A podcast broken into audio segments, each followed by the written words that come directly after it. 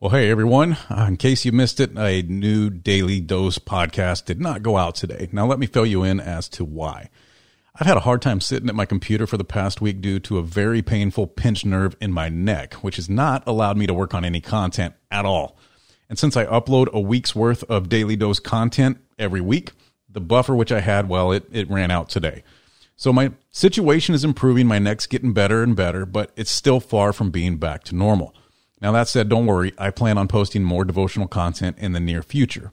However, for the week of Thanksgiving, here in the USA anyway, I'll be taking a pause from posting to both my blog at chadreisig.org and on this Daily Dose podcast.